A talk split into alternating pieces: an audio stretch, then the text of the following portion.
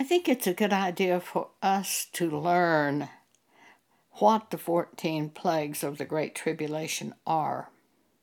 I have taken these verses of Scripture and put them in the daily meditation verses that I look upon to try to get these different concepts deeper into me so that when I see the news cast on television or when I read the CNN listings, which I have daily on my computer, I would be more likely to notice these plagues.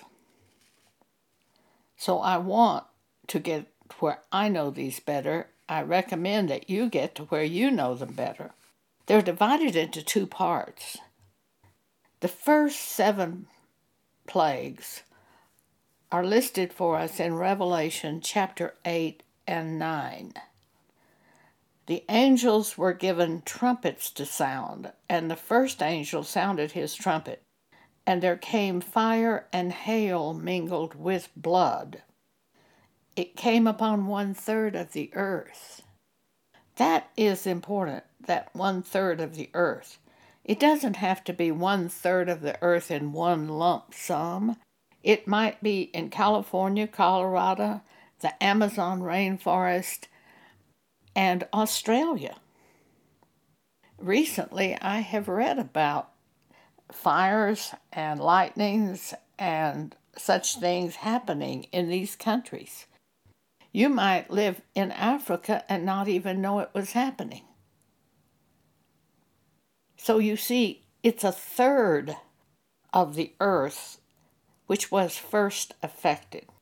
The second trumpet sounded, and a great mountain burning with fire is cast into the sea. And a third of the sea became blood. And a third of the part of the creatures in the sea died, and a third part of the ships were destroyed. The third trumpet sounded, and a great star, which was burning, fell from heaven it fell upon one third part of the rivers, and the fountains of waters, and the waters became bitter, and many men died of the waters. Recently, CNN reported something that the fish had died, and the scientists thought they knew the reason the fish had died.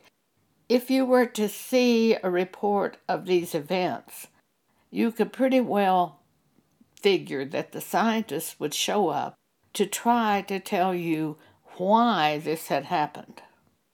Well, it happened in this case because God sent great tribulation upon the world.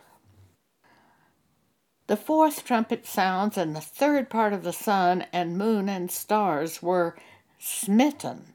Smitten is the exact word that's used in the Bible to describe what happened. So they were dark.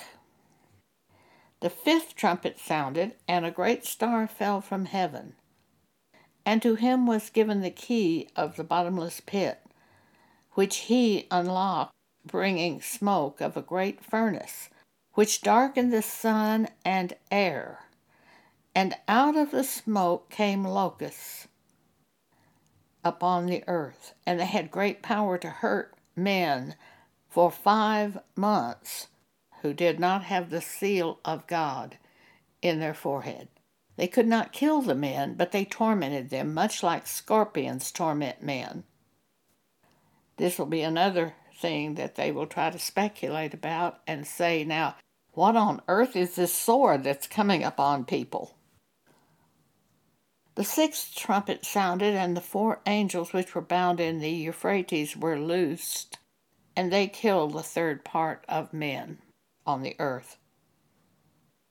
The seventh angel sounded and made the declaration that there should be time no more. Then seven more angels poured out vials of the wrath of God upon the earth. This is in Revelation 16. Each angel poured out a vial of the wrath of God. With the first vial fell a smelly and grievous sore upon the men which had the mark of the beast, and which worshipped the image of the beast. The second vial was poured out upon the sea, and the sea became as the blood of a dead man, and every living soul in the sea died. The third vial was poured on the fountains and rivers of water, and they became blood. And the angels began to say to God, You have judged worthily. It's worthy that it became blood because they killed the prophets. So let them drink blood. The next vial was poured out on the sun, and great heat came upon the earth. And it was so great that it scorched men with fire. And even though they had all these plagues, the ones that it didn't kill, the men who were not killed, would not repent of the evil that they had done, and they just cursed God for the plagues that had come upon the earth. The next vial was poured out on the seat of the beast, and his kingdom was made full of darkness. It was a darkness that was so thick that it made men of his kingdom gnaw their tongues. The sixth vial that was poured on the river Euphrates, and the water dried up, and three unclean spirits like frogs came out and they performed great miracles in the front of side of the people. For they are the spirits of devils working miracles.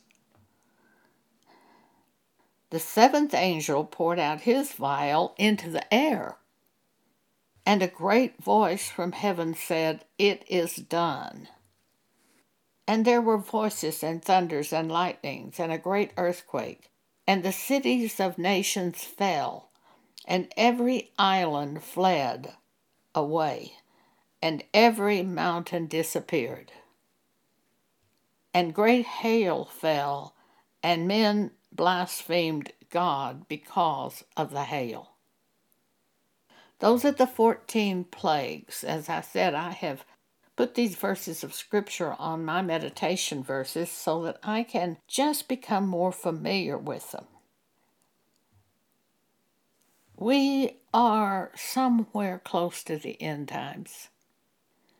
We can tell because two things had to happen before Jesus returned. The churches had to fall away from Scripture. 2 Thessalonians chapter 2. Antichrist had to move into the churches. And the next thing, the other thing that had to happen before Jesus returned, tells us in Matthew 24 this had to happen before Jesus returns. The gospel had to be preached over the whole world. And then comes the end. I think it has been preached over the whole world.